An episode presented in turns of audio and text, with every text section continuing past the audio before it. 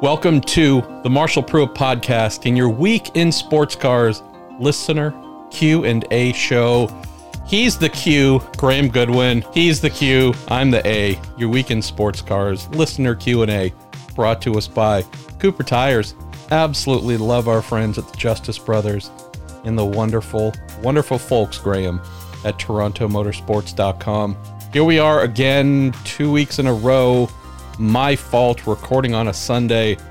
Absolute goal here, and I believe schedule wise things should get back on track to allow our normal work week recordings going forward. So, do apologize for the tardiness two weeks in a row, but we do have some good stuff to get through here in the midst of oh, the yeah. Indy 8 hour taking place. So, tell us how you are doing and tell us where we are starting. Well, mate, I'm doing fine. It is a rather cool evening, uh, and I mean that less in the South Californian sense, more in the it's bloody cold cool, sense. Man.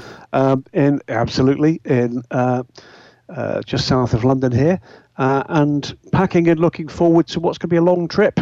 Uh, Portimao for the European Le Mans Series this coming weekend, and I will not be coming home uh, before heading out for two weeks in Bahrain. So the next three shows uh, we will have from uh, other shores, shall we say. And by the time we get to the third one, we'll know exactly who the champions are in the European Le Mans Series and in the FIA World Endurance Championship as well. And I'm sure, I know, a lot of news to come in the meantime. Well, just say a big thank you to listener Daniel Summerskill, who just put together oh, yeah. the Q and A package for us for the very first time, and we will do that going forward. So, Daniel, thank you.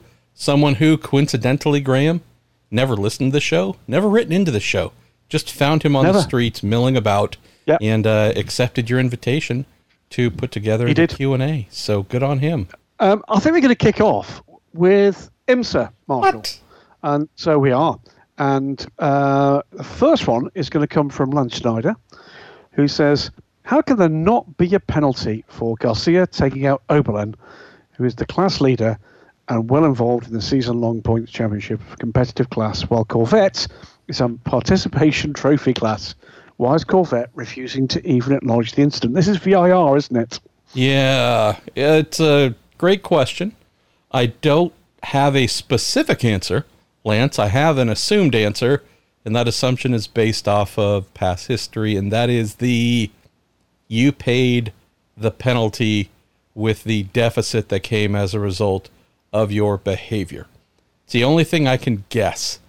If we look back at that, and I would hope most of you have seen it, Bill Auberlen leading GTD, handful of laps left in the race, Antonio Garcia in the factory Corvette doing his best to chase down his teammate and hopefully take the overall win from them. The streaking Tommy Milner and Nick Tandy effort threw it down the inside of Bill Auberlen in turn one, got onto the curb.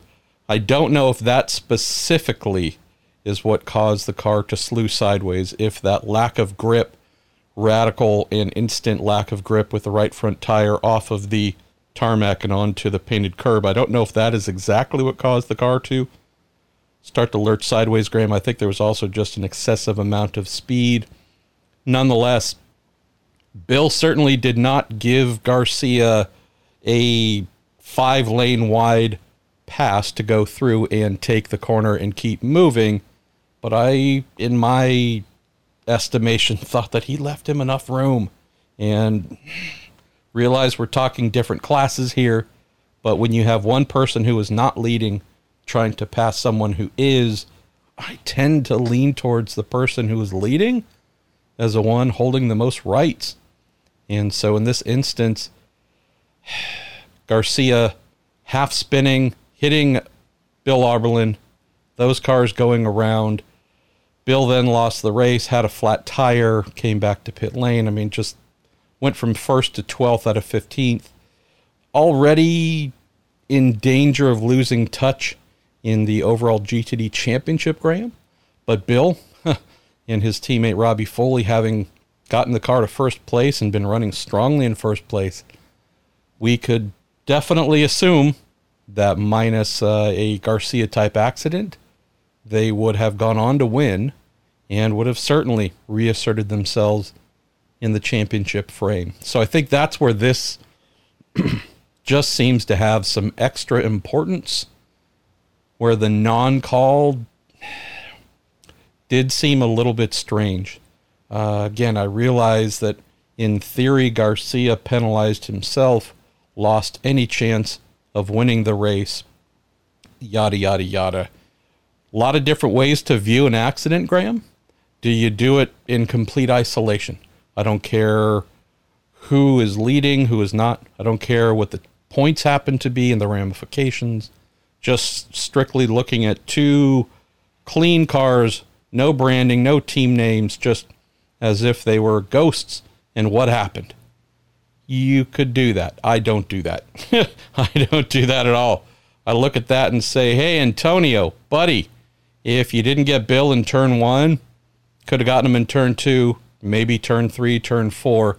That corner on that lap was not going to determine the outcome of the race for you. Period. End of sentence. Nonetheless, forced the issue, hit the leader in GTD, ruined the leader in GTD's day, and also effectively ended any title hopes for them. I don't think you just say, well, you paid your own price. I think you send some form of message, some form of stiff penalty. I realize that, as Lance mentioned, the worst he could finish in the race was third, provided there was no disqualification. Not a lot of real severity to an action like that. So I wonder, Graham, if that is indeed where IMSA choosing to swallow the referee's whistle. I wonder if that's an area, uh, a teaching moment, if you want to call it that, that was lost. Of, hey, I realize you only got a podium's worth of entries in your class. And you could, in theory, knock about pretty much anybody else you want and have no fear of finishing worse than third. Let me instill some of that fear right now and make sure that you don't go overly hard on others in other classes just because second place in a class of three doesn't suit you very well at the moment. Yeah, gotta, I, I don't disagree with a single word of that. I, guess that also answers Alex Eichmann's follow up question here, uh, asking what your thoughts are on how IMSA handles penalties for contact. He says he likes it that they let them race. He's surprised how many get called as no further action. And, and it is indeed the Corvette on BMW incident that brought that one to mind. Is there a general malaise? Is this a what? Is this an outlier? What do you think? I look at it as an outlier, Alex. I do prefer Beaux Barfield's race directing style, his directorial efforts. He is not one constantly looking to penalize. And I appreciate that. Bit of a separation here, Graham, obviously, if we're talking procedure.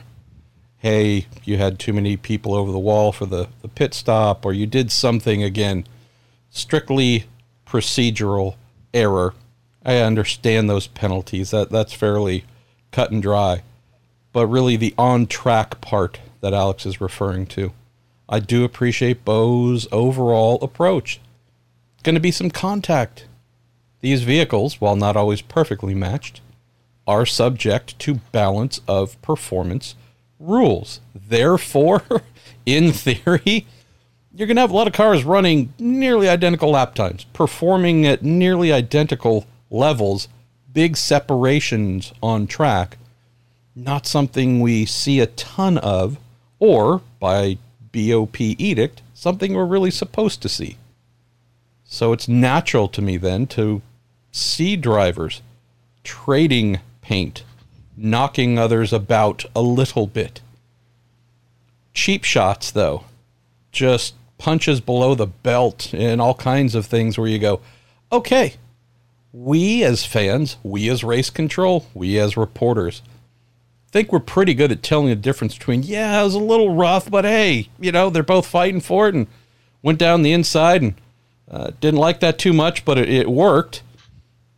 Versus, hey, you just took the guy out. Hey, that was asinine. There was no reason to do that. I don't think it's that hard to separate between the two. And so viewing things through Beaux's actions or inactions, he tends to lean towards the, okay, you can rough each other up a little bit. I'm going to turn a blind eye. If you start to really act out and go too hard, too aggressive, too stupid, that's when I'm going to step in. Which then makes this a bit of an aberration where it seemed like this was an obvious thing to step in and say, even if I'm not so much penalizing you, Antonio Garcia, and the Corvette team super harshly for this one incident, I'm sending a bigger message that you really do need to think about who you're passing, where you're passing, and what position you're in when you're doing it.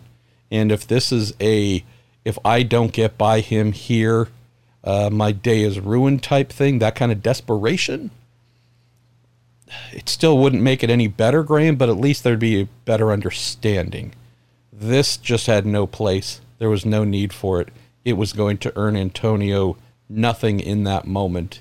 And there were indeed enough laps for him, provided he still had the speed over those final laps to potentially draw closer and maybe pass his teammate. If Corvette Racing would sanction that with one lap to go or two laps to go. So a surprise. That was my biggest takeaway. And it wasn't so much with IMSA and race control, it was Garcia. I just don't recall a ton of those type of mistakes from Antonio over the years. No. Uh, no. Uncharacteristic. So maybe that factored in. Who knows? Uh, again, I, I can't tell you. But yeah, that was the big shocker. Huh. That's not a Garcia type move we normally see like that. So yeah, surprise all the way around. Indeed. Uh, moving on from that, uh, Doogie Davis has a question. Says, gents, could we see the new LMDH from Alpine run in the US under a different marque, much like Peugeot potentially looking to run their LMH under a brand that's sold in the US? Understands it most uh, would most likely not be a full season, but Daytona could make sense as a first test before the WEC begins. Um, I'll, I'll, my first temp anything in terms of different brands. I think it's unlikely. It is the same. There's no need. Family of courses. There's Nissan, um, but could they? Might they do Daytona as a bit of a kind of publicity splurge and a warm up? What do you think? It'd be smart. If we're talking about race miles, it would be a very intelligent thing. Um, if it were under the guise of a one off. Something along the lines of we're prepping for full WEC calendar. Again, would anyone really truly care if there was a rebranding exercise specifically for Daytona as a Nissan? Maybe. Knowing Nissan USA's aversion to motor racing over the last number of years, it would come as a surprise. I mean, there's amazing history, Graham, that many of us know about in terms of mm-hmm. Nissan, prototypes, North America, and IMSA. Would there be any sentimentality to see a Nissan LMDH running in 2023 at Daytona, even though it was an Alpine and blah, blah, blah? I don't know. I don't think there are any real heartstrings to pluck with that move. So do I like the idea of them doing it as a warm up? Absolutely. If they don't, I'd be surprised. It'd be very smart on their part. The branding, though, eh. Come over here as an Alpine. How's this? Winning Daytona, knowing that it does have international promotional uh, provenance yep. and appeal. The thought of an Alpine potentially winning or being on the podium at the big 24 hour race in Daytona I'm thinking that's something that could be promoted by Alpine uh, in Europe and throughout the rest of the world instead of it being locked into a Nissan type thing in North America. Tend to agree. Well, tend to agree with that one. Uh, next up, and it's about uh, Detroit. We tend to get a lot of questions about this Detroit race, you know, and it does. It's a new category, me. by the way, starting next week. Tim, Tim Glass says, with IndyCar a single event in Detroit, any chance for a longer IMSA race? That's been what 100 minutes there. Yeah. Before. It's a great question, Tim. Don't have an answer. I would be curious to understand if or how or why IMSA would indeed change the uh, the duration of the race. not because of the, the change in doubleheader, in theory, freeing up some time on Saturday for them, but knowing that their race at Long Beach, part of the Long Beach single event IndyCar weekend, is also 100 minutes. So my guess is no. And my guess is they have held to this 100 minute street race format, knowing the uh, accidents in the RG and the Bargy that can sometimes happen. I do like the idea of making it 100 minutes instead of uh, nearly three hour standard length. I don't know how many cars would be left uh, in that uh, circumstance, Graham. So I don't think so, Tim. Okay, we crack on. And final one before you get to decide whether or not you want a bit of a grab bag comes from Bryn Smith, who has read Stephen Kilbey's, he says, insightful article about Harry Tincknell uh, that featured on Daily Sports Car, and I think he did a version of that for Racer as well. He's followed Harry's career, he says, from his F3 days. Which direction do you both see the next step for Harry going on both sides of the pond? Hashtag me personally, I think he deserves a top factory drive. I'll answer this one quickly. Um, if he doesn't get one, I'll be both surprised and I will uh, offer the opinion that there would be mistake on those that have overlooked him. Uh, as for where he goes, I know there's a lot of assumption he'll go to Audi for a variety of reasons, but um, he is at the moment contracted to Multimatic. That brings the potential for Porsche into the mix. Um, I'd be surprised if he wasn't a hot property, MP. Everything that Graham's mentioned, things that I've written about Bryn, I wish that I had further insight do know that there's a general feeling that if Harry wants to be an Audi driver, that that could be made possible. I also know that there is an underlying need, what feels like a need from him at this stage of his career to be coveted by other manufacturers. I would say it's almost akin, as I receive it, as a second generation driver driving for their parent. Uh, if I think of IndyCar, Marco Andretti comes to mind.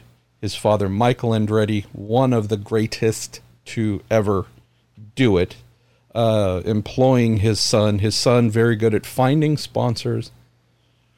I think two victories over 10, 12, 14 years not particularly adept at succeeding on his own. Uh, if we're talking about measuring up to his father, again, one of the all time greats. Not saying that Harry is in that similar position with his manager, Allan McNish, and measuring himself against him. But I would say there is a little bit of that feel of Marco Andretti that we heard about year after year, uh, thinking about maybe going to another team uh, showing the world that despite whatever did or did not happen under his father's roof, he could go somewhere else and succeed and really stand out and be his own person and be hailed as such. Just have a little bit of that vibe here with Harry of knowing the McNish and Audi ties, knowing that Allan is now his manager, is now the team principal for this Audi LMDH effort just get the vibe. Don't know if it's accurate, but just get the vibe, Graham, that driving for Audi, if that's the best thing on the table, I think that's what he would do. But if he were able to pique the interest of a Porsche or a add one of the other manufacturers and get hired there and perform well there, I think there's a little bit of showing folks that he is his own person, not just uh, the wee Scots uh, instrument to be placed wherever the Scot says he should be. So it's a, it's a fascinating thing. It has nothing to do with driving the car, Graham. It's about how one is seen and received and positioning yourself and maybe your future legacy in the sport where you believe it needs to be, maybe thinking it's just off a little bit right now. So, yeah, uh, I don't know if that answers the question directly, Bryn, but maybe it answers some of the motivation. I think that's perfectly fair comment. So we've got a few more in a grab bag. You want to grab a couple before we move on to Weckasm's Elms and Aco? I would love to if my mouse would comply and be my friend. Uh, Seamus Cunningham. How you doing, Seamus? Any new info about Dodge rebranding the Peugeot uh, 90X for IMSA? Haven't heard anything about Dodge rebranding the Peugeot. If anything, it would be Peugeot deciding to do that and to compete here. Haven't heard anything brand new. I would say we're still quite a ways away from this, Seamus, but I am certainly one of many truly hoping, hoping, hoping that uh, this all uh, pans out where we do get that uh, beautiful French creation over here to play under any branding. Uh, so, yeah, I definitely think we're going to see that here. Like we already mentioned about the Alpine and whatnot. Um, I think we're going to have a pretty amazing Daytona in 2023, Mr. Goodwin, for sure.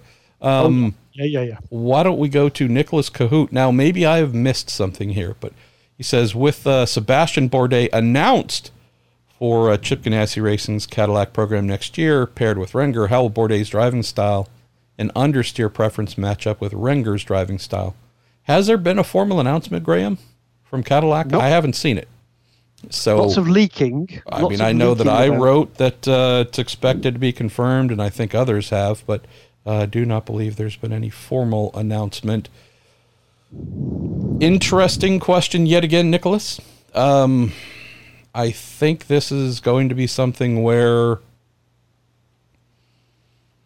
we're going to have to see how much compromise these two can come up with and to then be happy.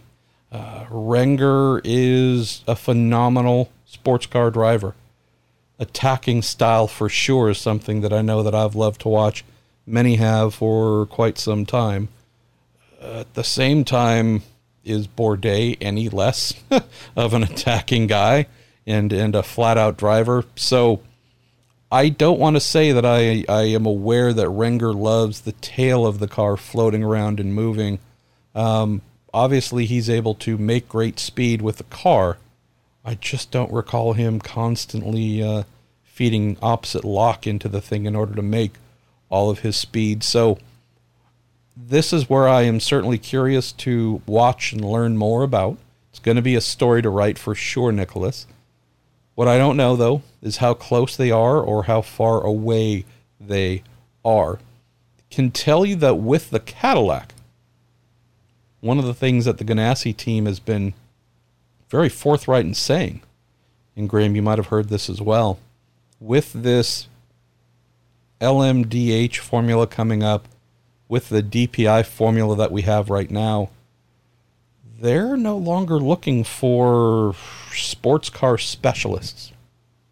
Granted, uh, the majority of the drivers that will be competing for them, we can say, have certainly distinguished themselves in sports cars but they are looking for open wheelers, uh, those with big attacking F1, IndyCar, similar type open wheel experience, because that approach is what they have determined is the best fit for this current formula and what we believe the evolution of this formula is going to be when it goes hybrid and a little over a year from now. So I do find that part interesting.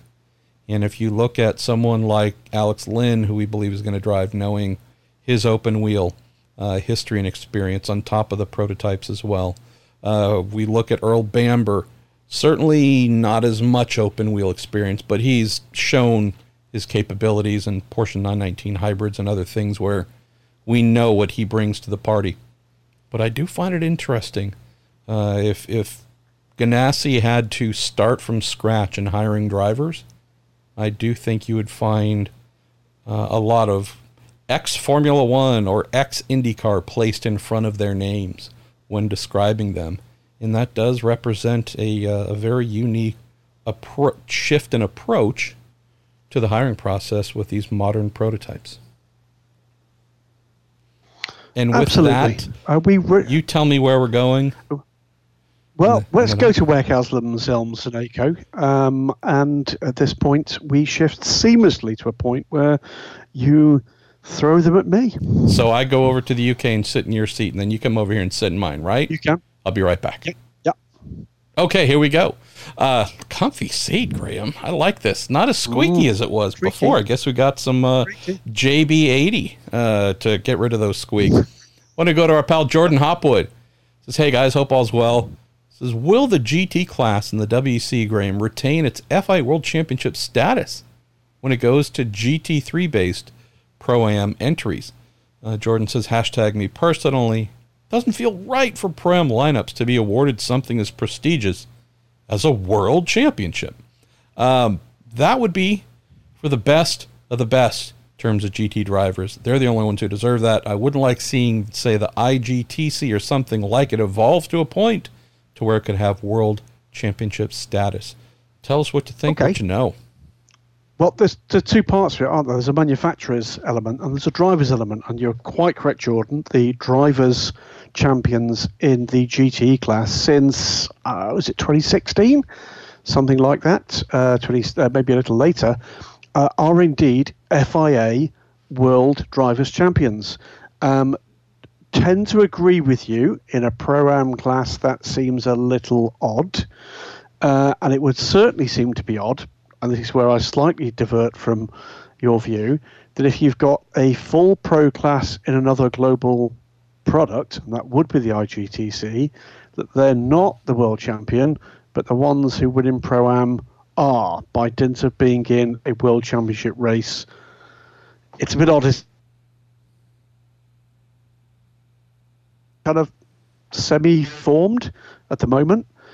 Uh, I think there's still a bit to go. We've said before on the show that, you know, I've certainly said before, I think a mistake has been made in terms of not allowing the market to uh, openly decide on this. I'm sure Porsche and Ferrari have decided on this. Um, that uh, they're perfectly happy to go that way because, of course, they've got a player in the top class. I would have preferred to have seen uh, a call go out publicly or otherwise to say we'll go with the pro class only if we get name number of cars um, for a full season committed by name date. Uh, put line in the sand there. I've not heard one way or the other. It would be a surprise if it retained an FIA World Championship status, certainly for the drivers' side of things, um, with a Pro Am class. That would be a pretty significant shift uh, in the FIA sands. For the, they tend to guard their World Championship status very jealously uh, indeed. Do I think it might go to the IGTC? I don't, and I don't because with an FIA World Championship uh, status comes a pretty hefty bill, and I don't think that's something that anybody have, uh, uh aligned to the IGTC is in any hurry to encourage them to levy in their direction. Certainly, as they recover from you know what's been a pretty big hit to the IGTC, and we you know we're recording this as round two of the IGTC this year is taking place on the 17th of October. There you go. Um, that's how hard it's been hit. So lots still to be determined at this point. I would be surprised if that Drivers' World Championship survives those changes. Going to need you to take the next question because I'm rebooting my computer. Perfectly fine. That one comes from Trevor Gagola, and it's uh, it's sort of aligned with that one. Has there been an announcement or speculation on the GTEs sticking around in ELMS for 2022, 23, 24, 25, or is there a different timetable for ELMS to bring them in uh, GT3? Um, no announcement. Uh, my my speculation uh, is that it will be aligned with the WEC, and the principal reason for that, of course, is Le Mans is that uh, the top two cars, if we continue on the same kind of numbers in the LMS as we've currently got, top two cars in the championship, those teams will be invited to the 24 Hours of Le Mans. Of course, not particularly that different to the Asian Le Mans series that already runs with GT3 cars. That at times that does mean that uh, the teams have to make some choices as to where they're going to go for their chosen brand of car. But I would have thought that the most sensible way to do it is to have a clean break, a hard break um, at the point at which it all changes. And for, for avoidance of doubt at the moment, that means we carry on into 2022 with GTE Pro and GTE AM in the WEC, with GTE in the ELMS. Uh, and by the way, for a further avoidance of doubt, I suspect we'll get more than the uh, regular four full season cars in GTE Pro for its final year, because it will indeed be a final year. 2023 we have GTE cars, but GTE AM only, and I expect that that will be the same with the European Le Mans Series. And in 2024, uh, we move to a GT3 based formula. That's the way in which it's been uh, relayed to us at the moment, which will be uh, Pro Am only uh, in the GT classes for the WEC. My guess uh, is that that will be exactly the same in the European Le Mans Series. Why? because it makes sense to do it all at the same time rather than uh, having to mess about with, with a single um, championship with a single class because it would then be an outlier. There would be no GT cars running anywhere else in the world um, you know, in competitive form. IMSA will have got rid of them, of course, for next year. Uh, Asia Le Mans Series uh, never had them, and the WEC would have got rid of them. So it doesn't make sense to carry on with the LMS that way. Are you back up and running, MP? Not yet. Grab That's one okay. more, please. Uh, no worries. Uh, we'll go for you, Matthew License. Says Audi is slowly starting to reveal their driver lineups. They did indeed in slightly odd fashion. When will we expect to hear about Porsche and other teams? Maybe their night of champions? Possible. Tell so folks about already, what they revealed, brother.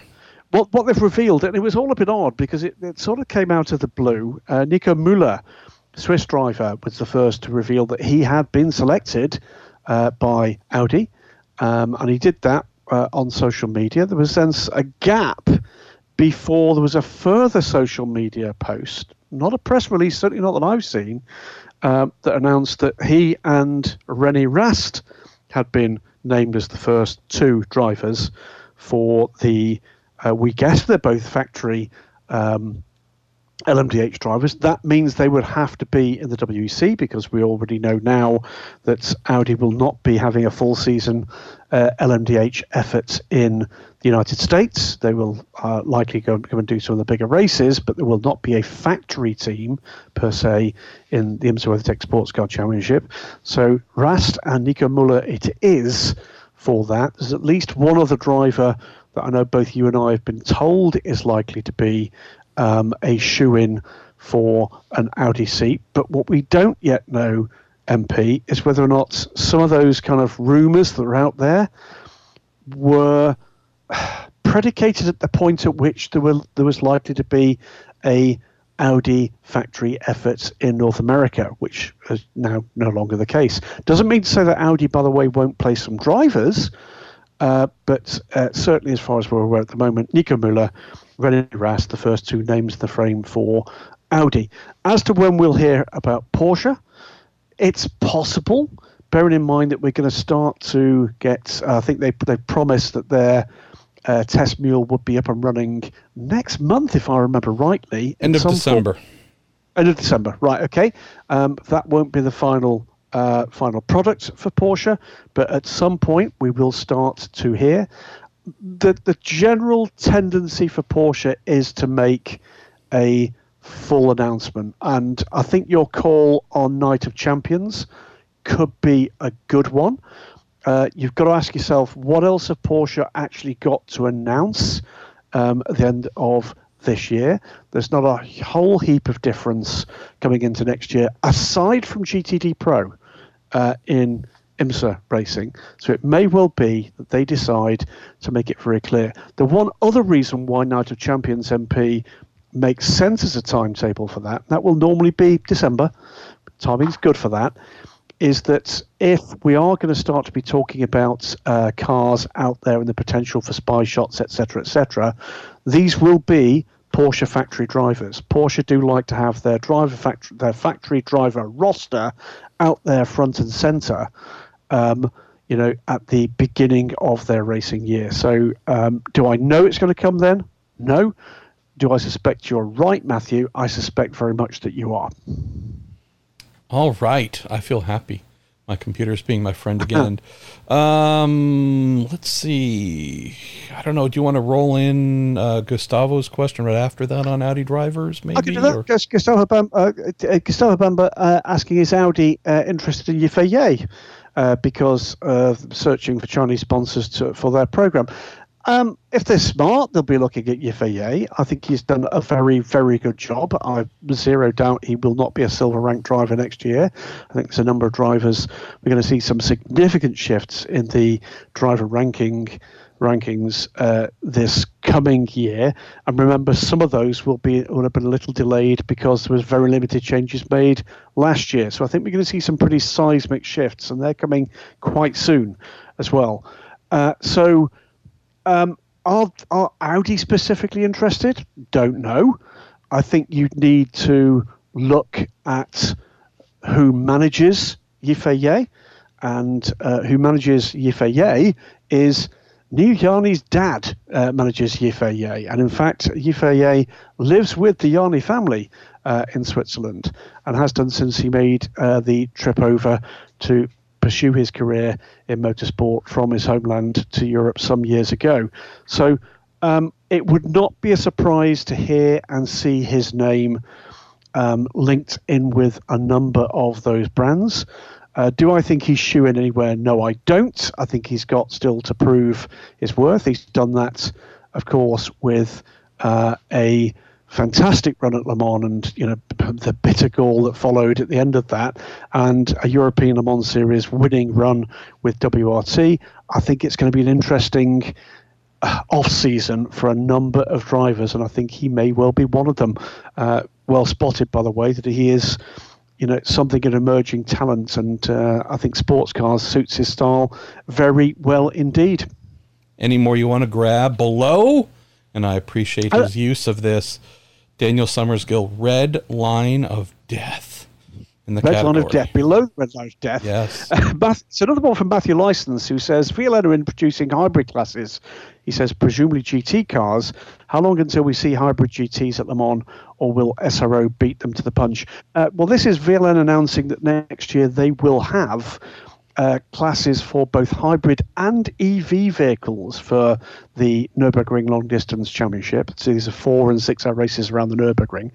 Um, we've not yet seen any more than that. We do know there was a race version of the BMW i8. Uh, there was the publicity vehicle for this announcement. So we don't yet know, although I think we can suspect that we're talking here about very much more production based cars, you know, less GT3 more kind of cup kind of level of performance. Um, but we wait with bated breath exactly what those regulations are going to show. As for when we'll get that technology in mainstream homologated GT cars, it just, I mean, t- to my, I don't know about you, MP, but for, to my absolute surprise, it just doesn't seem to be anytime soon. No, I wish I had some great insight to offer here, but no, I uh, yeah, I'm with you. Yeah, but there you go. So I think the answer is VLN. I think has stolen a march here. We've the other one that's actually out in the offing at the moment is, and I'm sure I know there are questions later on about DTM, but DTM oh, there's pushing questions forward. about them. Oh, oh yeah. yeah. Yeah, I, I, can't wait to get stuck into that one. Um, but they're DTM electric. The the big change there is one, it's a year later, and sorry, the second big change is that it's now being made clear that this is not a replacement for DTM, but it is a second series to sit alongside the mainstream DTM. So that's a fundamental change. That is not what they initially said they were going to do. So, um, and this is for effectively a spec chassis that the manufacturers can make look like it's uh, but like it's road going product. Um, sounds very familiar to something else, LMDH, um, that uh, visually that would be the case. But uh, no, I think VLN have stolen a bit of a march there, and uh, good luck to them. As for the rest of them, how soon can we expect the Peugeot 9X8 to be on track testing? Wing or no wing? What are our predictions? Well, I can tell you what I've been told. Um, it will test with no rear wing. And uh, what the technical director told me at the presentation we had at Monza some months ago was all of the uh, the computer simulation that they'd done showed they got it right with no rear wing.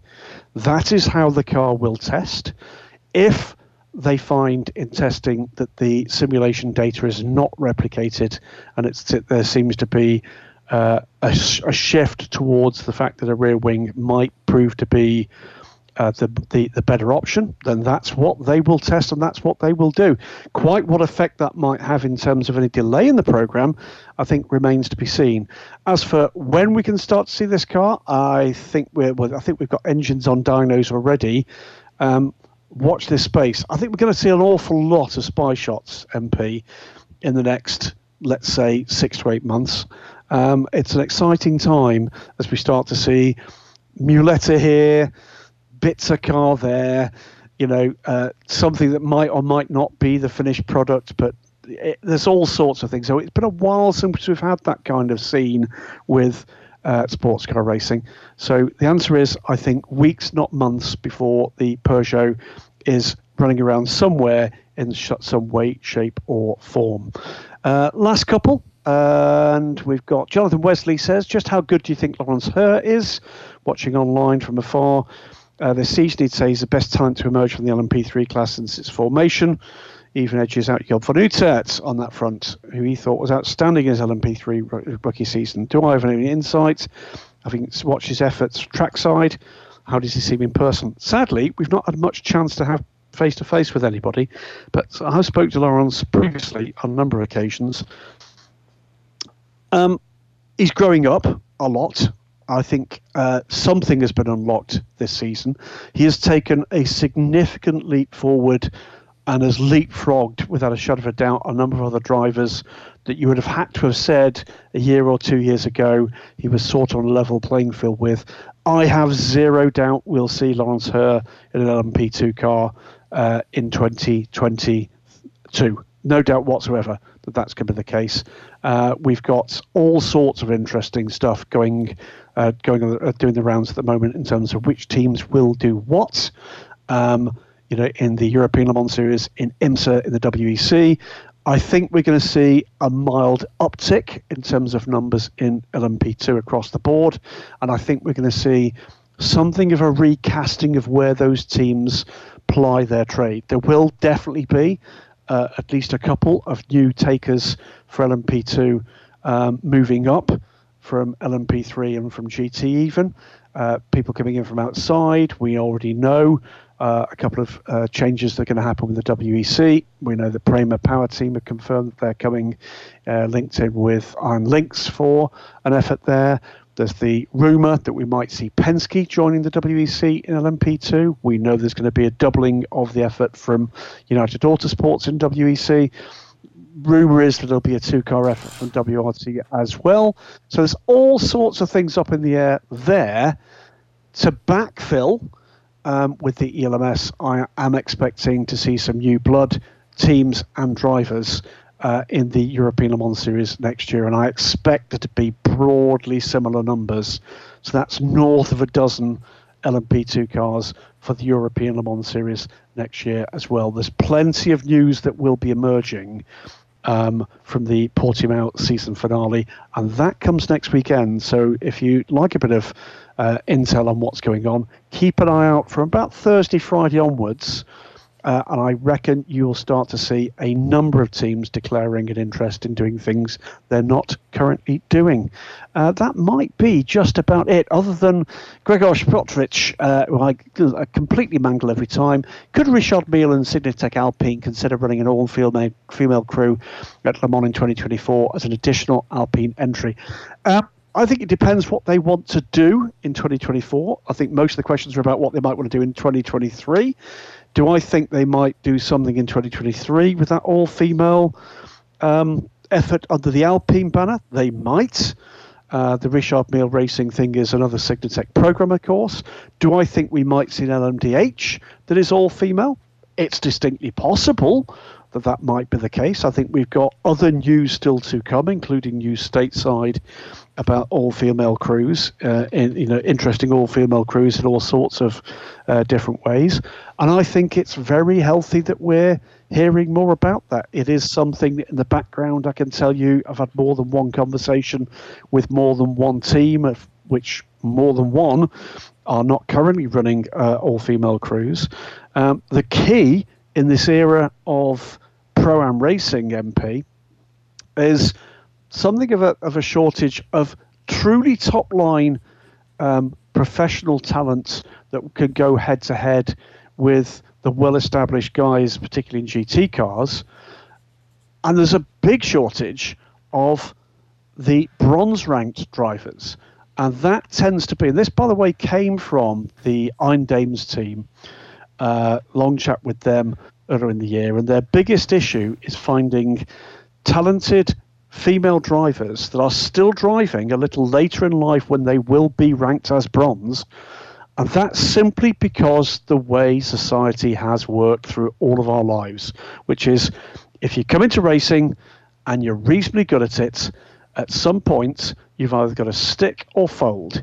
And what is going to cause you to stick or fold? And the realities for most men and most women are very different. And the very different part with most women is, very many women, is that family life impacts on their choices in a very different way than it does for the male side of that uh, of that equation. Say no more than that. It just means that a lot more women proportionately leave the sport than men do uh, through that that period of their life. You know, with its late twenties into the thirties, um, and you've lost a lot of that potential talent by the time they could be coming back as a bronze ranked driver. That's one of the big challenges for teams looking to put together a GT team, an LMP2 team, uh, as they try to work their way forward in terms of the pro am mix that is required, and particularly when you think about what a bronze driver does in many instances, the financial driving force behind those efforts. Where do we go next? I think we're going to kick into her General because there's two big issues kicking around uh, Herr General. In fact, there's three. I'm going to tell you what the issues are first because I think we're going to get stuck into all three of them. One is driver rankings.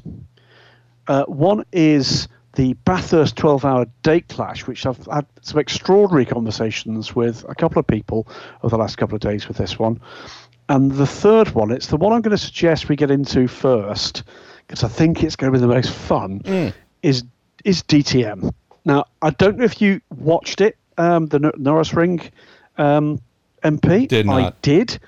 Right. Okay. Um, you're leading this one, but I can just tell you that by the tone of the questions, oh, this is a fun one. So why don't I hurl a couple of the DTMers yep. at you? Let's do it. Uh, Kelvin van der Linde, by the way, um, does he receive the Bushu's Hammer Emporium Hammer Upside the Head Award? I'm not, we're going to find out. You're going to tell us here. You're the judge and jury, and you're all kinds of stuff. Uh, Ian Keyworth Chaps, thoughts on the recent DTM quote team orders debacle from Mercedes, and what's your overall view of the first GT3 regulation season in DTM? Uh, Form 5411 says thoughts on Mercedes orders for Winward to step aside for HRT's Götz to take the title. Hashtag me personally, they hated it, not Maxi's fault, obviously. Does taint, but does it taint it? Also, Kelvin van der Linde's move on Lawson clumsily desperate or planned. I think KVL's too good for slop like that. But uh, John Schultz, can you recall any sports car season finale that was worse than the uh, DTM's? Uh, we'll stop there. Nikolai B, you weigh in, and a few others do, but I don't want to load you up with too much stuff in the beginning. Okay. But set the stage. What happened? What what what was ass hatterish about this?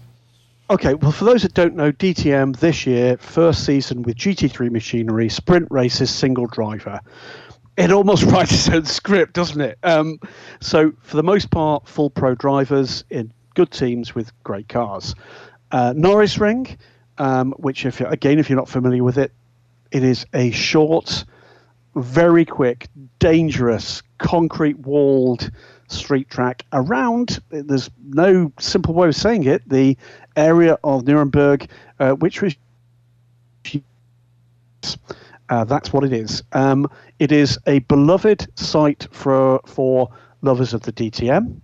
And what we saw, we'll, we'll talk about race two because that's where this all unfolded. Turn one or turn two, depending on the way you want to describe it. Uh, the two Ferraris, Liam Lawson, who was leading the championship, looking for the apex, off the track entirely. Kelvin van der Linde uh, up the inside and uh, smashed into the side of the Ferrari, which then blocked the route forward for the second Ferrari in the hands of Nick Cassidy. Both of those cars delayed. Liam Lawson's car damaged, uh, pit stop, still carrying some steering damage. Carried on, carried on, carried on, and possibly could even have still won it, despite the fact he was 20 seconds a lap slower than the leading cars, simply because of the um, the uh, the points advantage he carried into the final round.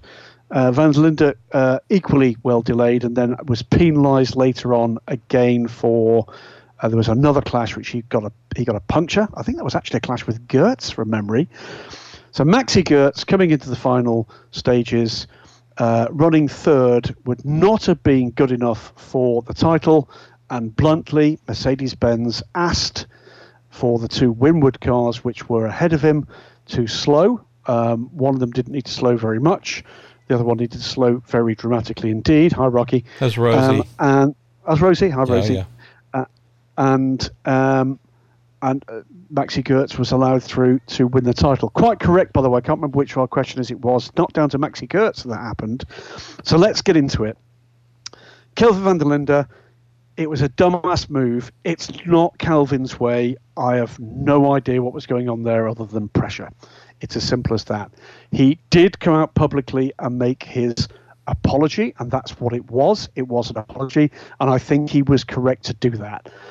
Uh, we, of course, before we got to that point, had uh, the internet piling it on him in its traditionally awful way we really do need, you know, as a species, to take a step away from ourselves on social media and start to learn a few bloody lessons, don't we, about just general human on human behaviour. Doesn't matter what your view is of someone, someone's individual behaviour, coming out and being just generally awful. About time we all grew out of that one. But let's put that one to one side. So yes, Kelvin van der Linde made a hash of it. He came out and uh, and he apologised for it. Um, and by the way, I'm going to come back and refer at the end of this lot, MP, to the, the very first questions we took about race control. Liam Lawson, uh, young man, 19, I think, would have been the youngest DTM driver uh, champion ever. Would have been Ferrari's first win in the DTM ever. Um, and as you can well imagine, uh, the combination of Ferrari and the Red Bull family was not a healthy one in terms of them being understanding in those circumstances. Uh, Liam Lawson looked like someone had shot his dog at the end of that race. I don't blame him. It's a straight answer. Um, has made it reasonably clear, I think, he doesn't want to return to DTM, that that style of racing is not for him. I'm not sure I disagree with him about that one either. Um, was not magnanimous in defeat, I think it's fair to say, um, bearing in mind the number of hits, literal and um, otherwise, that he had to take on that day. I don't suppose I really blame him either. Team orders, it never goes well, does it? I mean, team orders never plays well for the manufacturer mm. involved in it.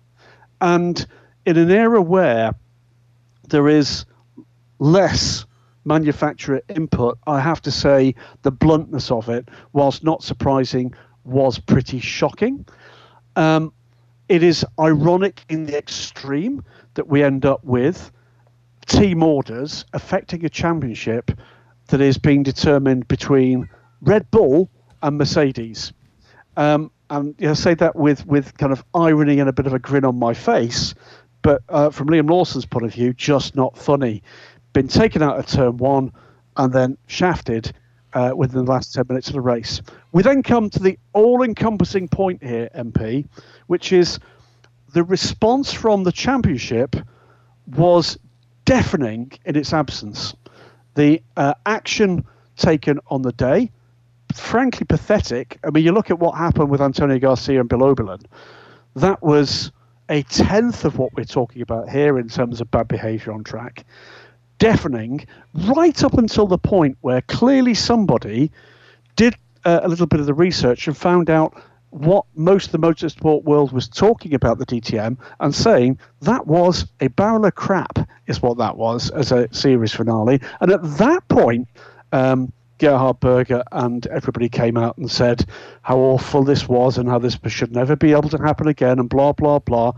Here's the thing if you promote your championship as the biggest, most expensive demolition derby on the planet, and then it happens and then you reap the benefits because you're drawing people in because it's smash bang what, what a picture.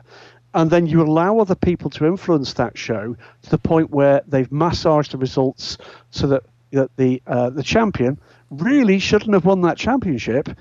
Um, then at some point somebody's going to notice and it's going to be those very same people in those numbers that are getting stuck in on social media because now they can be heard, and in previous years, of course, they couldn't be. Uh, if they're making it very clear we don't like the way this is actually going forward, then you better be quicker than you were that weekend, Gerhard, my friend, because that was not good enough. As a corporate response, a crisis management response, it was, and I don't use this phrase lightly, piss poor it really was not good enough that that was the answer that you gave days later after allowing uh, drivers to be abused uh, on social media, after allowing the results of the championship to be massaged by one manufacturer, after allowing the championship leader to be effectively barged out of the race with next to no um, consequences for the team and the driver that did so. That's what you get, and you've now got a massive mountain to climb, DTM, in terms of your credibility, because it was indeed, as John Schultz said, one of the worst sports car season finales that I've ever witnessed. I don't ever want to see it again. Yikes. Let's it was that good, MP. Uh, where shall we go? Uh, Nikolai talking about the uh, aforementioned to clash. Uh, Nikolai B yes. saying, "Have you heard any feedback from drivers and teams about the uh, shooting yourself in the foot decision to move the Bathurst 12 hour to clash with Sebring, which also clashes with an IndyCar race too? Although again, Sebring doesn't clash with anything. Others chose to clash with them. Uh, Nikolai says, are they trying to stomp out any international interest in the race?" Uh, Damian Peachman takes us and says, uh, "How realistic is a return of the uh, Bathurst 12 hour in yep. 2022?" Okay. So, anyways, uh, just uh, uh, it's coming. I, I'll say this much: I'm pretty certain it won't happen on that date. Is the straight answer, and I was pretty certain, almost at the point at which it was made. The really weird part of it is that I've seen two comments now made by uh, Stéphane Ratel that say that date was selected by supercars. The supercars, uh, the uh, uh AKA V8 supercars, effectively own the promotion of that event. Now, here's the really weird part of it. I've now spoken to two people linked in with the other side of this who both say that's not correct. That was not a date selected by supercars. In fact, supercars were not consulted before that date was announced. So something's gone horribly wrong here between SRO and supercars. It needs to be fixed. So um, I think the more realistic date is likely to be at the very end of February. Now that causes a few other issues in a few other uh, a few other ways, but this one, I, I must admit, I'm not quite sure who should be more embarrassed in this situation whether or not it's Stéphane Ratel announcing a date that I don't think is going to stand, that then clashed with the second blue ribbon event of the WEC with Pierre Fillon and Frederic Lequien sitting in the front row of his press conference. That's a very odd thing to do, uh, indeed. And when I was listening to that and, and heard the date and thought, really? Um, I'm hoping. I'll probably find out the weekend whether or not those two gentlemen knew that that was to be announced before they were told.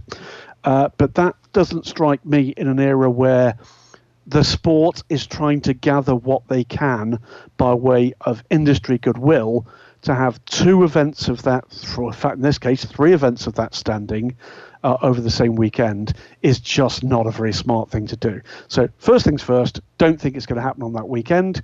Uh, second thing second, there's something very odd about the way that uh, that announcement was actually made, and there seems to be a division of point of view between whose uh, whose choice that date uh, that was announced was in the first place. Um, the other point, though, from Damien is how realistic is a return to Bathurst 12 in 2022? It's getting better, and I sort of feel that what's going on in Australia at the moment is is pretty sad for the people involved that are either there that want to get out or aren't there that want to get in. Um, but in terms of the internationalisation of those events again, it looks at the moment quite a stretch, doesn't it? Things could change very quickly. There's no doubt about that. Um, I certainly am not putting my money down on an air ticket right right now. It's a straight answer, um, and we'll just have to hashtag wait and see how that one pans out. The final uh, point, by the way, was the other thing that uh, there was a point arising out of this one MP. I know we've only got a few minutes left in the show. Um, was the announcement, surprise announcements, that uh, SRO are going to rejig the driver rankings for 2023. I know it's Chris Ward who said they're resetting driver rankings. This is the first step towards streamlining to three levels: pro, pro am, am. Was this SRO being SRO doing what the heck they want? I'll be blunt. I think they're right to look at it. I think everybody should have looked at it, and I think they're pushing the button because they're frustrated that others haven't. I do expect to see other changes in that marketplace, and some of them could be very quick indeed. There is a difficulty from the uh, LMEM ACO point of view because, of course, they're in partnership with the FIA, who produce the driver rankings um, for the WEC. But there is a growing level of how can I put this anxiety in the industry. Oddly enough, it was silver that was causing the major problem previously. MP, it's now bronze, and in particular, the bronze marketplace being uh, being kind of uh, messed with by this rule that very young drivers in their first season can be a bronze. And we've got this this glut at the moment in the Michelin Mans Cup of 16 year old whiz kids who've come straight out of karts and are blindingly quick. So I think we're going to hear and see more on this issue in the coming days and weeks. Uh, wouldn't be remotely surprised if we got some answers to questions that I certainly will be asking at Portimao uh, next weekend. Um, and for what it's worth, I think this is one where SRO should be congratulated on lancing that boil because it's been a problem for too darn long, and the FIA have, I'm afraid, sat on their hands and done not a lot about it. Um, Why don't I take uh, two here related to Joey Hand, and then uh, okay. maybe pick one from fun to say farewell. Uh, Grant Stouter says. So, based on what we saw at the NASCAR Roval in Charlotte, can we downgrade Joey Hand to a silver since the NASCAR community was convinced uh, he was an amateur for daring to race a playoff driver. Um, what does the R NASCAR stand for again? Uh, well, yeah, right.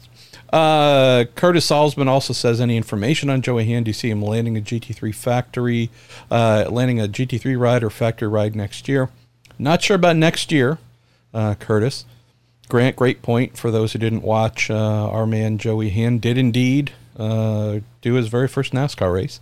Uh, didn't go as well as he had hoped, but uh, their format of no practice, no qualifying, go straight into the race meant his first lap of competition, his first uh, timed lap in the car was lap one of the race. So, uh, we bit of a challenge how they do things, Graham. But the bigger thing to take home, and I don't have any real firm insights on this, but there's something that we should not be silly and ignore. Joey's been training NASCAR drivers, helping to get them good er when it comes to road courses, and those would be Ford NASCAR drivers. So Joey, no big surprise, part of the Ford GT factory program that ran in GTLM, that won a class at 24 Hours of Le Mans, etc. Uh, Joey being a long term member of the, the Ford racing community, even though he has not had anything factory wise to race over the last year or two. since Ford pulled out of GTLM, he has remained connected to them, has lent his talents from a simulator and overall training standpoint on the NASCAR side to make their uh, Ford's NASCAR drivers better in road racing. I would just have to believe that he's not doing all this in vain and that there's hopefully something coming here in the future, Ford and sports car related, that would fit quite well for him. That just makes me think, Curtis, that do I see him landing in a GT3 thing next year?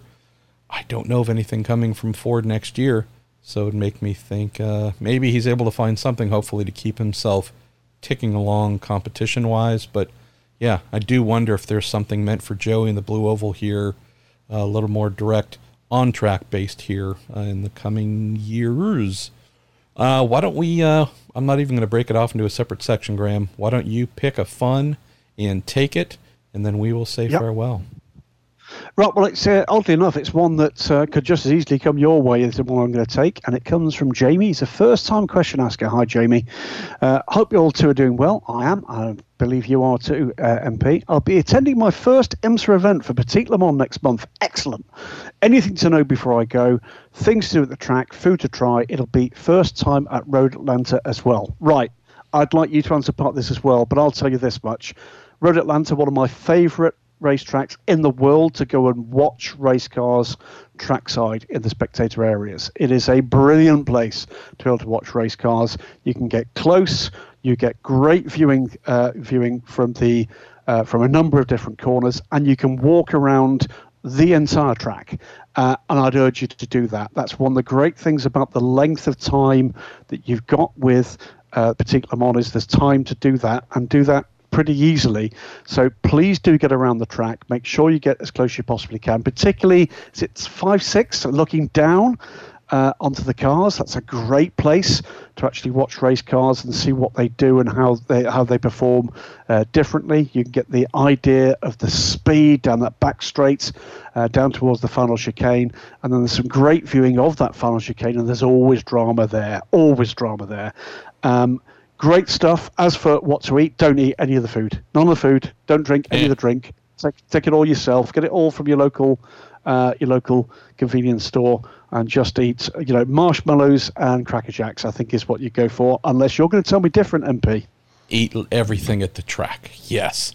Map out the bathroom locations first, Jamie. That's what I'm recommending. Yeah, there is a lot of good food there, but biggest recommendation is one of mindset and preparation. It is not a grandstand track.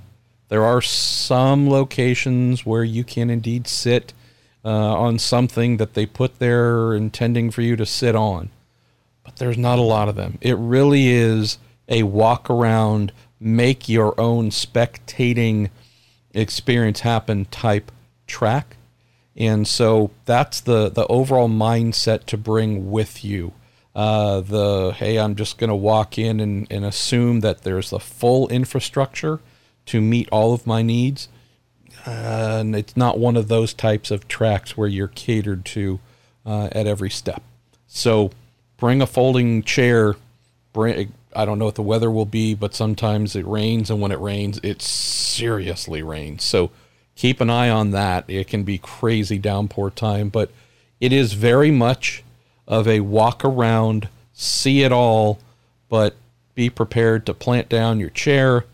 Um, if you want an umbrella, bring an umbrella, bring some drinks, bring whatever it is, but it is a place to go and watch from many, many corners and to make your own viewing experience, not one that they have waiting for you at various uh, uh, laid out uh, grandstands and whatnot. So that's the first thing, and that's a great thing, I would say.